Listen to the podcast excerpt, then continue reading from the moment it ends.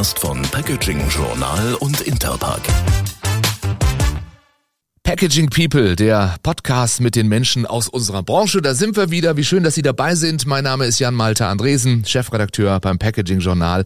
Ja, und ich freue mich immer, wenn ich hier in diesem Format mal so ganz ausführlich mit den Macherinnen und Machern sprechen kann, sie besser kennenlernen darf und äh, mit ihnen zusammen dann ja viel über diese Menschen erfahren kann, aber auch über deren Antrieb, deren Ideen, deren Lösungen und auch die Ideen der Unternehmen, für die sie arbeiten. Das heute wird mit Sicherheit eine interessante Folge, denn es geht um Sicherheit, genauer um den sicheren Transport mit einem Unternehmen, das sich auf das spezialisiert hat, was man End-of-Line-Packaging-Lösungen nennt. Mosca heißt die Firma, sitzt in Waldbrunn und er ist Sales Manager Logistics. Johannes Wieder, ich grüße Sie. Hallo, Herr Wieder. Guten Tag, Herr Andresen. Freut mich, hier zu sein. Und äh, genau müssen wir sagen, Sie heißen Johannes Alois wieder. Äh, da hört man schon am Namen, aber auch an Ihrem Zungenschlag. Sie kommen aus dem Alpenland und da erreiche ich Sie jetzt auch, oder?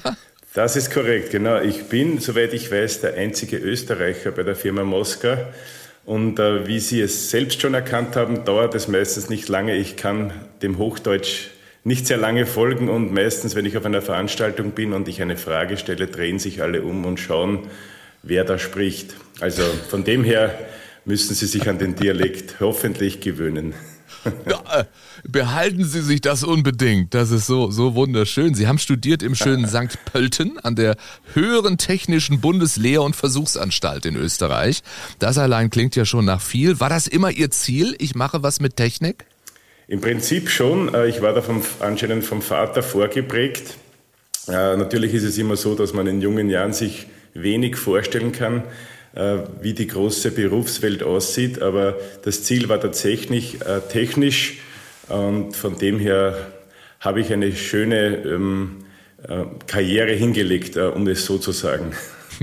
Wann wurde es denn die Logistik und vor allen Dingen ja auch die Verpackung oder anders gefragt, was, was reizt Sie daran? Ähm, das ist über ein paar Umwege gegangen, weil natürlich nach der, nach der Schulausbildung schaut man mal Fuß zu fassen beruflich. Das war in der Region ähm, im, im Anlagenbau. Danach durfte ich tatsächlich ähm, ein Jahr für die Lauda Air arbeiten. Und Niki Lauda war für ein Jahr mein Chef, hat mich auch sehr geprägt. Und zwar in, insofern, dass man hier jedes kleinste Detail im Griff haben muss und im Jahr 2000 äh, habe ich dann gewechselt zu einer Sondermaschinenfirma und hier gab es die ersten Berührungspunkte äh, in die Verpackungsbranche. Also wir haben bei dieser Firma die ein oder andere Sonderverpackungsmaschine gebaut und seit 2001 bin ich tatsächlich mit der Firma Moska verbunden, denn ab diesem Zeitpunkt habe ich für einen österreichischen Händler, der in der Verpackungsbranche ähm, äh, gearbeitet hat, als Servicetechniker gearbeitet.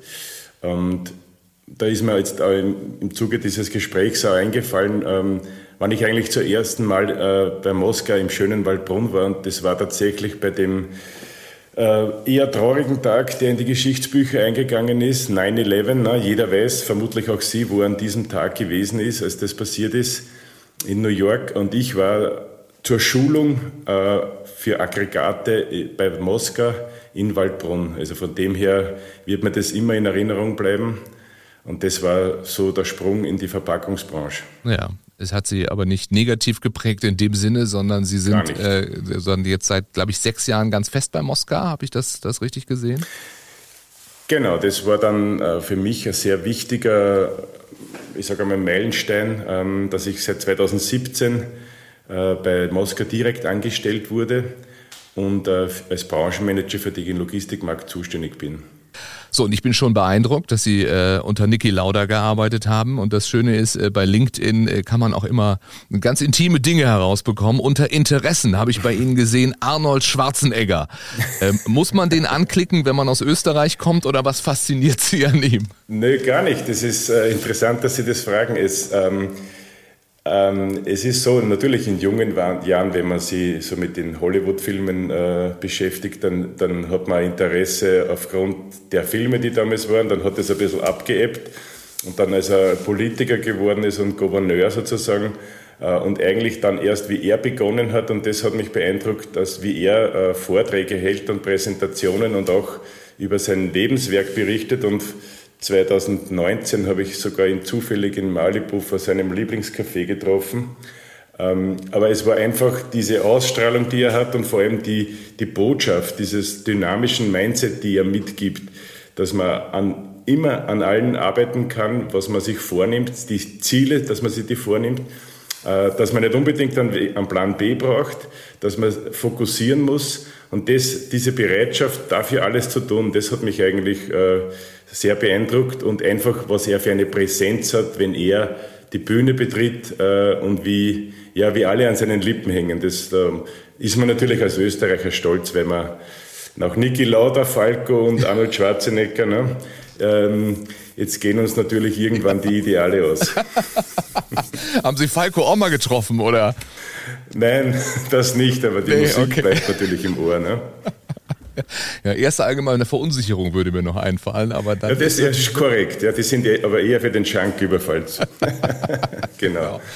Ja, Mensch, nee, wie schön, wie Sie erzählen von Arnold Schwarzenegger. Es gibt ja diese sehr, sehr spannende, wie ich finde, Netflix-Dokumentation von ihm über ihn. Und da ist es genau das, was Sie sagen, ne? was man sich so ja. an Idealen da mitnehmen kann, was man erst gar nicht denkt und was man in seinem Leben, ob es nun, weiß ich nicht, hier beim Packaging-Journal ist oder auch bei Moskau, äh, ganz gut brauchen kann.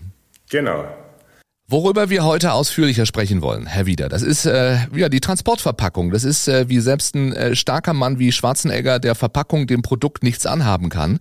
Dafür gibt's nämlich ganz neu bei Moskau ein äh, neues, ein eigenes Test oder besser ein Tech Center. Das schauen wir uns gleich genauer an. Lassen Sie uns erstmal die Begrifflichkeit klären. Nicht jeder ist immer in allen Bereichen der Verpackung äh, so so richtig gut unterwegs. End-of-Line-Verpackung. Was bedeutet das genau? Ja, End of Line ist quasi, wie, wie schon der Name sagt, äh, der letzte Teil auf einen Verpackungsprozess ganz einfach. Ne? Also es beginnt, dass jetzt da zum Beispiel ein Kunde ein Produkt produziert, äh, nehmen wir mal Lebensmittel, bekommt die angeliefert, äh, reinigt die, sortiert die, bereitet die auf, veredelt die, nennen Sie mal so. Und wenn das Produkt dann sozusagen fertig ist für den eigentlichen äh, Gebrauch muss er es natürlich schützen. Und das ist ja schon wieder mal das Spannende an der, an der bösen Verpackung. Ich bin jetzt ein bisschen sarkastisch, äh, weil Verpackung hat ja sehr viel Gutes und ohne Verpackung geht es nicht. Also wir wollen Produkte schützen, damit sie haltbar bleiben, damit sie gereinigt bleiben, also dass sie sauber sind. Äh, da wird ja vorher hoher Aufwand betrieben und danach muss man ja schauen, Denken Sie zum Beispiel an Reis, dass der eben ordentlich verpackt ist im Reinraum, äh, denn jeder möchte gesunde Lebensmittel, aber auch in Richtung Kosmetik oder Medikamente. Also Verpackung ist, ist wichtig. Äh, das, wir nennen das halt die Primärverpackung. Das heißt, ähm, der, in dem Fall dieser Produzent kümmert sich dann, dass er das in der richtigen äh, Menge, in der richtigen Qualität abfüllt, äh, verpackt es und dann geht es eigentlich schon los. Wie bekommt er das zu seinen Kunden oder zu seinem, zu seinem äh, Distributor? Ähm, das heißt, er überlegt sich verschiedene äh, Verpackungseinheiten einmal, wo halt ganz wichtig ja auch, ne, der Point of Sale ganz wichtig ist, dass die Verpackung auch mit ihren, in, ihrem, ähm, in ihrer Verpackung auch wirkt, damit der Kunde darauf zugreift, weil er sagt, das schaut interessant aus, ein Logo, eine Marke. Also hier fliegt, fließt sehr viel ein von den Verpackungsentwicklern, auch sehr interessanter Beruf. Äh, und dann muss es aber eben in Einheiten verpackt werden. Nehmen wir mal Kartons, die danach äh, vollautomatisch vielleicht oder eben durch Mitarbeiter noch je nach Größe äh, in den Karton verpackt werden. Danach werden diese verschlossen. Vorher gibt es noch Füllmaterial. Also da sind sehr viele einzelne Schritte in diesem Verpackungsprozess, die wichtig sind. Denn die Verpackung soll ja eben schützen, soll nicht zu viel sein, nicht, nicht zu wenig. Niemand will Reklamationen am Ende des Tages. Und irgendwann muss man das Ganze eben auch auf eine äh, Ladeeinheit, wenn es auf äh, Paletten, auf einen Ladungsträger versendet wird. Und auch da gilt es, äh, sich genau zu überlegen, wie schaut mein äh, Palettierschema aus, mein Schlichtschema. Und äh, das ganz Wichtige, und jetzt wird schon interessant in Richtung Tech Center, hier beginnt es dann auch, äh, man muss sich überlegen, weil der Produzent von diesen ganzen Verpackungen und den Produkten ist dann im Ende des Tages ja auch der Inverkehrbringer dieser Ladeeinheit und für diese haftet er eben. Das heißt, er muss gewährleisten, dass diese Ladeeinheit äh, auch dementsprechend gesichert ist äh, und den Transport die, und diesen, deren Kräfte, die dann aufwirken, ähm, aushalten, genau. Und das Ganze, dieser Prozess bis dahin ist halt End-of-Line-Packaging. Da sind viele mögliche Maschinen, je nach dem Grad der Automatisierung. Roboter, Kartonaufrichter, Kartonverschließer und natürlich, was ich, wie ich es immer schön sage, am Ende einer Prozesskette steht eine Moskau-Maschine. Also im Idealfall.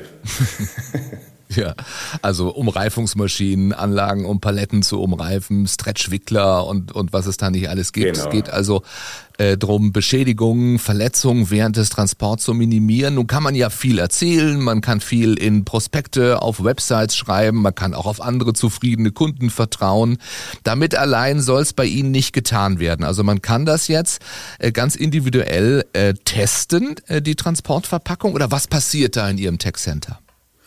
Ja, genau. Also es ist, es ist immer so, ähm, ich muss das da ein bisschen ausholen noch, ähm, wenn ein Kunde zu uns kommt mit einem, mit einem Bedarf, dass er sagt, er möchte testen oder wir ihm darauf hinweisen, weil es ist ja so, ähm, jetzt betreiben wir dieses Tech-Center und haben uns natürlich viel äh, angesehen, was die Rechten und Pflichten sind vom Inverkehrbringer, von unseren Kunden, ja, aber auch von uns als Maschinenfabrik. Ne? Ähm, das heißt, wir sind auch verpflichtet, wenn wir sehen, dass ein Kunde mit unseren Verpackungsmaschinen diese Transportverpackung auf der Ladeeinheit haben möchte und wir der Meinung sind, das dürfte äh, zu wenig sein, dann sind wir verpflichtet, darauf hinzuweisen. Das ist die eine Sache. Ähm, Kunden haben aber auch einen anderen Antrieb. Ne? Also es ist ja auch so, dass sie ich sage mal, nichts ist ja so beständig wie die Veränderung. Die Kunden kommen ja zu uns und sagen, sie wollen optimieren, wir wollen nachhaltiger werden, wir möchten unbedingt äh, so wenig Transportverpackung wie möglich, Folie, Umreifungsbänder, Schrumpffarben verwenden. Aber am Ende muss es ja auch halten. Das heißt, es gibt unterschiedliche Interessen, warum einer zu uns kommt. Der eine sagt, ich habe Probleme, habe Reklamationen. Da ist er natürlich sehr schnell bereit, etwas das zu ändern. Äh, der andere sagt, ich möchte eigentlich optimieren und äh, nachhaltiger werden und kann ich vielleicht auch mit Papier verpacken. Äh, und, da ist es ganz wichtig und wie ich immer sage, zwischen Schein und Sein, da darf keine Lücke sein. Damit meine ich, das eine ist der Eindruck, den man hat, wenn man von so einer Palette steht und sagt, naja, sieht ja ganz ordentlich aus. Und das andere ist, aber hält es auch wirklich? Also wir haben in der Vergangenheit ja auch den ein oder anderen Neigungstest gemacht bei uns mit einem Stapler. Aber wir wollen es messbar machen. Und das ist das magische Wort. Es messbar machen, es dokumentieren und da, daher den Beweis anzutreten, dass diese Ladeeinheit, wie sie verpackt ist, äh, das Ganze auch aushält. Und da gibt es eben verschiedene Prüfgeräte und je nachdem, was der Kunde eben, was sein, was sein Antrieb ist, ne, also möchte er Primärverpackungen testen, ob es Beschädigungen gibt, Füllmaterial, Behälter, Kleinladungsträger, ob die einen Transport vor acht Stunden äh, die Vibrationen aushalten oder möchte ich einfach sagen, nein, ich habe das jetzt definiert, ich habe eine Ladeeinheit und die möchte ich, da möchte ich wissen, reicht das? Dann gehen wir auf unseren Beschleunigungsschlitten und testen das nach EUMOS, das ist ein Standard, äh, ein Prüfstandard und schauen ganz einfach, ist es so? Wenn es erreicht ist, dann natürlich die Frage an Moskau, was können wir jetzt noch optimieren? Mhm. Und dann wird es interessant, genau. Ja, damit also keiner mehr einfach nur sagen kann, ach, das wird schon, das passt schon, das kommt schon irgendwie an. Das, das passt schon ist jetzt äh, genau das, das, das ein, äh, also ein Standardaussagen, äh, wie es zum Beispiel mir auch schon öfters passiert ist. Das möchte ich ganz kurz noch äh, erzählen und zwar passiert es dann oft. Ne? Wir haben einen, einen, einen, Anwender, der kommt zu uns, bestellt Maschinen, dann gibt es bei uns eine Abnahme, wo wir dann sagen, okay, das und das äh, an Bandspannung jetzt in dem Fall, der hat sich entschieden, er möchte mit Umreifungstechnik arbeiten, ähm, weil es halt eine sehr einfache, effiziente Art, äh, die Produkt, also die, die Transportverpackung rückstandslos zu entfernen. Und dann sagt er, ja, aber die Bandspannung, die eingestellt ist, das ist mir zu stark, ich möchte es ein bisschen leichter haben, äh, damit, damit äh, gefällt mir einfach besser. Dann haben wir ihm gesagt, naja, das muss aber am Ende des Tages auch aushalten. Was macht der Kunde? Er geht hin, wie Sie es jetzt gerade gesagt haben, greift am Bann und sagt, ah, das passt schon. Ne? So, erst als der Kunde dann von anderen Standorten, weil er halt mehrere Betriebe in Europa hat, einen Hinweis bekommen hat, dass Produkte während des Transports verrutscht sind, hat er sich dem Thema noch einmal angenommen. Und das hat für uns ganz klar gezeigt, wenn wir mit ihm gemeinsam bei der Abnahme auch gleich ins Tech Center gehen könnten, jetzt können wir es ja, dann hätte er sofort verstanden, wie Physik wirkt auf seiner Ladeeinheit. Äh, Physik ist nicht verhandelbar, Physik kennt auch keine Landesgrenzen und da wäre für ihn ganz klar gewesen, okay, lieber ein bisschen mehr investieren und dann dokumentiert man das. Diese Bandspannung wurde an dieser Ladeeinheit vorgenommen und dann gibt es auch keine bösen Überraschungen. Ja. Spannend. Ähm, Sie haben gesagt schon Neigungstests, das haben Sie früher schon gemacht. Jetzt können Sie es eben äh, ganz, äh, ganz professionell, sage ich mal, machen und eben auch messen. Sie haben von Beschleunigungsschlitten geredet. Also das sind offenbar schon mal zwei wichtige Tests. Was gibt's äh, generell für Tests oder was, was testen Sie noch?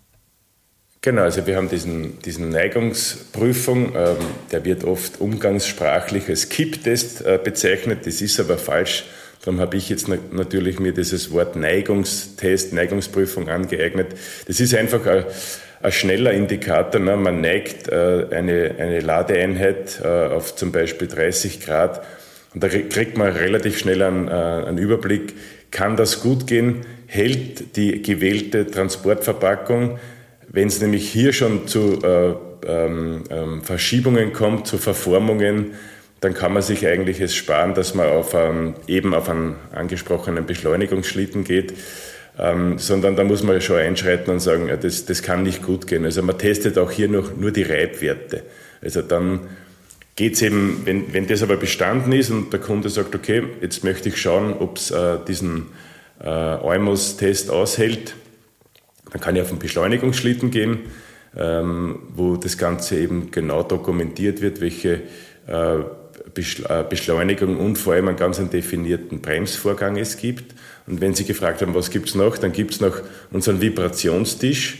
Das heißt, wir haben da eine Hydraulikplattform, äh, die wir in Schwingung bringen, wo man eben über mehrere Stunden einen LKW-Transport zum Beispiel simulieren kann, welche Kräfte hier in der vertikalen äh, Auf- und Abwärtsbewegung wirken. Also das ist wirklich ein sehr interessanter, aufwendiger Test ähm, aber hier sieht man sofort, äh, was passiert tatsächlich, wenn die Palette äh, und die Produkte zum, zum, zum, zum Schwingen beginnen. Und das Ganze passiert tatsächlich am Lkw-Transport auch oder eben im Flugzeug oder im, äh, im, am Schiff oder am Bahnverkehr. Also da gibt es unterschiedliche Testparameter, die man dann dementsprechend laden kann. Hm. Ja, es klingt so ein bisschen auch wie äh, ein Spielplatz für große Kinder. Ich könnte mir vorstellen, dass das auch ein bisschen Spaß macht, oder? Ja, es macht Spaß. Ähm, es macht Spaß und vor allem man sieht sofort, welche, wie Physik wirkt. Das ist immer die Erkenntnis. Denn oft steht man vor so einer Kundenpalette und sagt, sieht wirklich brauchbar aus oder sagt, nee, das, das, das sieht man doch schon, das sind Kunststoffbehälter, das, das, das ist zu wenig, das hält nicht.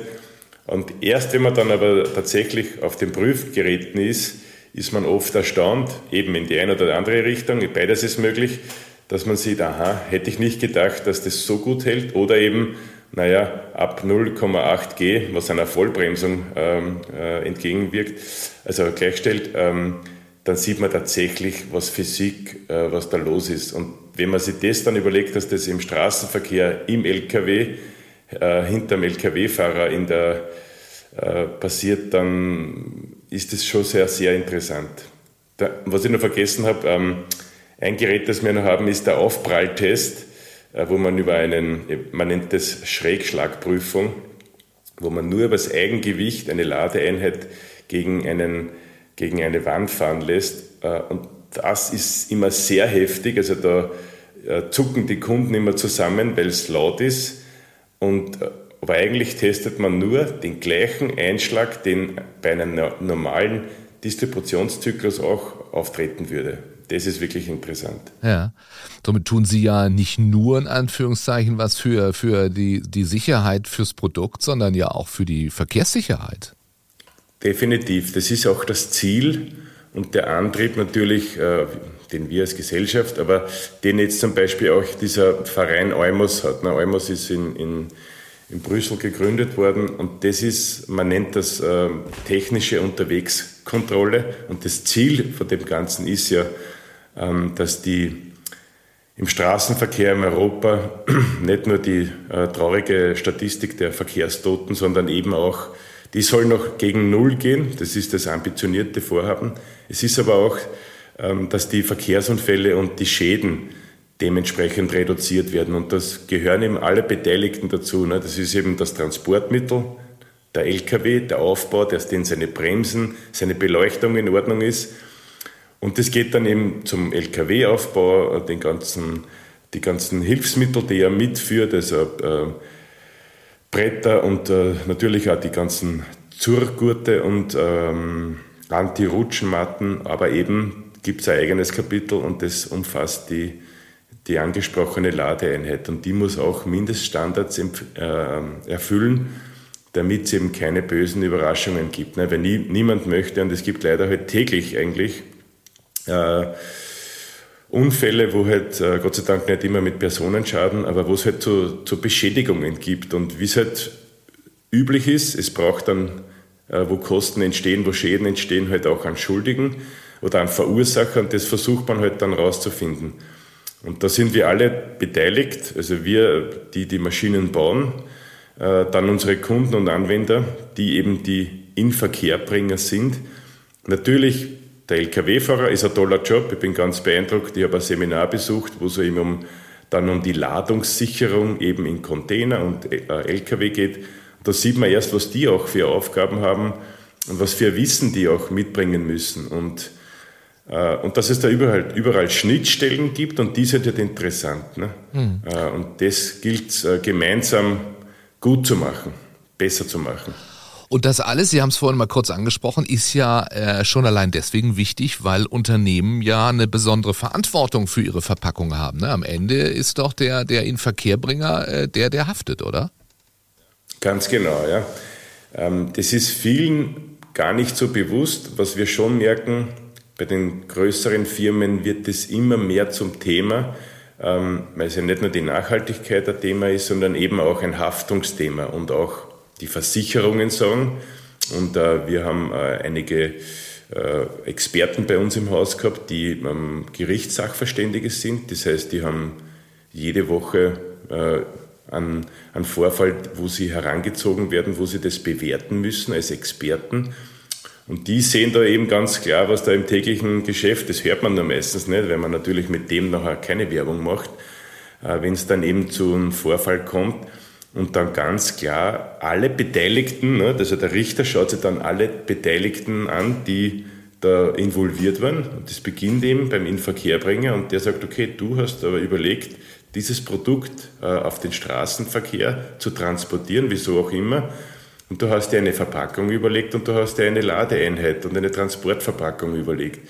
Und für die haftest du, weil du der Inverkehrbringer bist. Also auch wir bei Moska, also Moska, wir stehen ja nicht nur als Maschinenfabrik, äh, wie Sie vorher angesprochen haben, für Umreifungsanlagen und Palettenwicker, sondern auch für das dazugehörige Verbrauchsmaterial. Und an unserem Standort in Muckental ist ca. 20 Kilometer vom Headquarter in Waldbrunn entfernt, produzieren wir auf einer der modernsten Anlagen äh, Umreifungsbänder. Und auch wir haben natürlich hier, weil wir versenden an unsere Kunden, äh, Ladeeinheiten. Und da ist das Ganze dann an uns gerichtet. Hier sind wir der Inverkehrbringer dieser Ladeeinheiten. Äh, und dafür haften wir auch. Und daher haben wir diese Produkte auch alle jetzt in unserem Tech Center geprüft und äh, dementsprechend äh, dokumentiert, weil wir das auch sichergestellt haben wollen.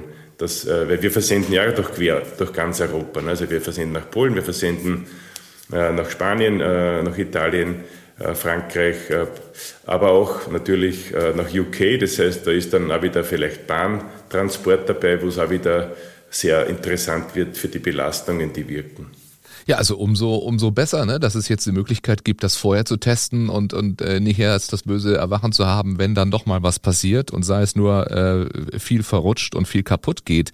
Also das heißt, nach so einem Test weiß man, wie man besser verpacken, wie man besser sichern kann oder um es nochmal klar zu machen, was sind jetzt wirklich die Vorteile, wenn man das vorher schon gemacht hat?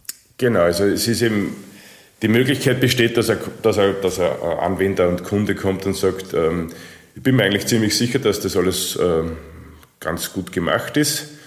Ähm, und äh, dann können wir eben das ganz einfach äh, bestätigen mit einem Test. Das heißt, man, man, wählt dann zum Beispiel eben diesen Beschleunigungstest aus, wo man eben auf 0,5 bis 0,8 Das stimmt man dann sogar mit dem Kunden ab, ähm, was, wie weit er da gehen möchte und bestätigt ihm sozusagen, wenn es dem auch so ist, äh, dass diese Ladeeinheit hält. Da ist auch ganz wichtig zu wissen, wie wird in den LKW verladen. Ne?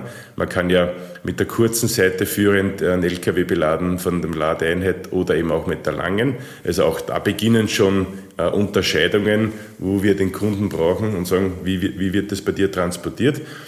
Oder er kommt und sagt, ich habe äh, Beschädigungen und ich habe hab schon ein paar Herausforderungen. Äh, mir verrutschen da immer wieder in der Mitte meine Kartons. Jetzt habe ich das eh schon so viel ähm, gewickelt sozusagen. Ich, ich sage jetzt nur als Beispiel, habe jetzt eh schon 14 Wicklungen oben.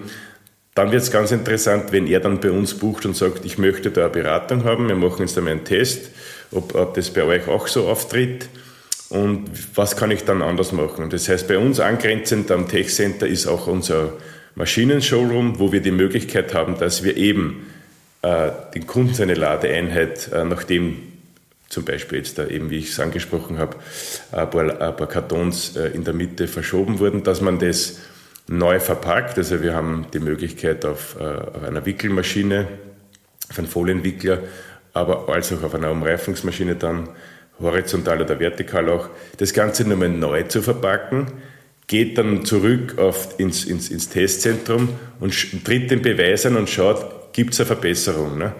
Äh, und da tastet man sich ans, ans ideale Ergebnis heran. Äh, wir haben da auch die Möglichkeit, dass wir das Ganze dann auch noch kombinieren mit unserem CO2-Kalkulator. Das heißt, wir schauen, äh, welchen CO2-Fußabdruck hat das Ganze, nicht nur mit dem Verbrauchsmaterial, sondern auch mit der beim Kunden eingesetzten Verpackungsmaschine.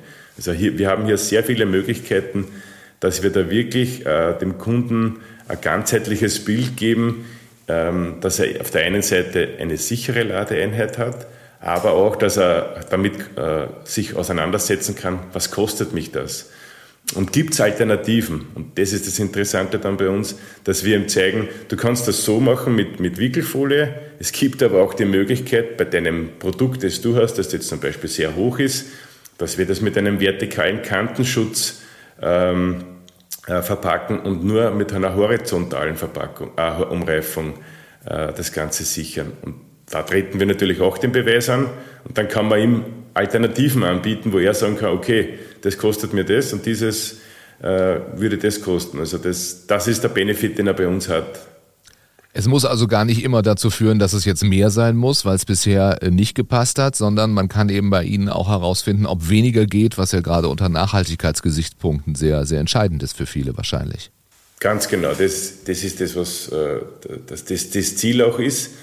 Ähm, aber auch, was ich vorher schon mal erwähnt habe, es kommen ja auf die Messen, ähm, in den letzten zwei Jahren hat man diesen Trend verfolgt die kommen von den Firmen geschickt, die Kunden und sagen, wir sind hier, wir wollen wissen, wie nachhaltig ist euer äh, Umreifungsband. Also bei unserem PET-Band verwenden wir 100% äh, Recycling von den Bottle Flakes tatsächlich.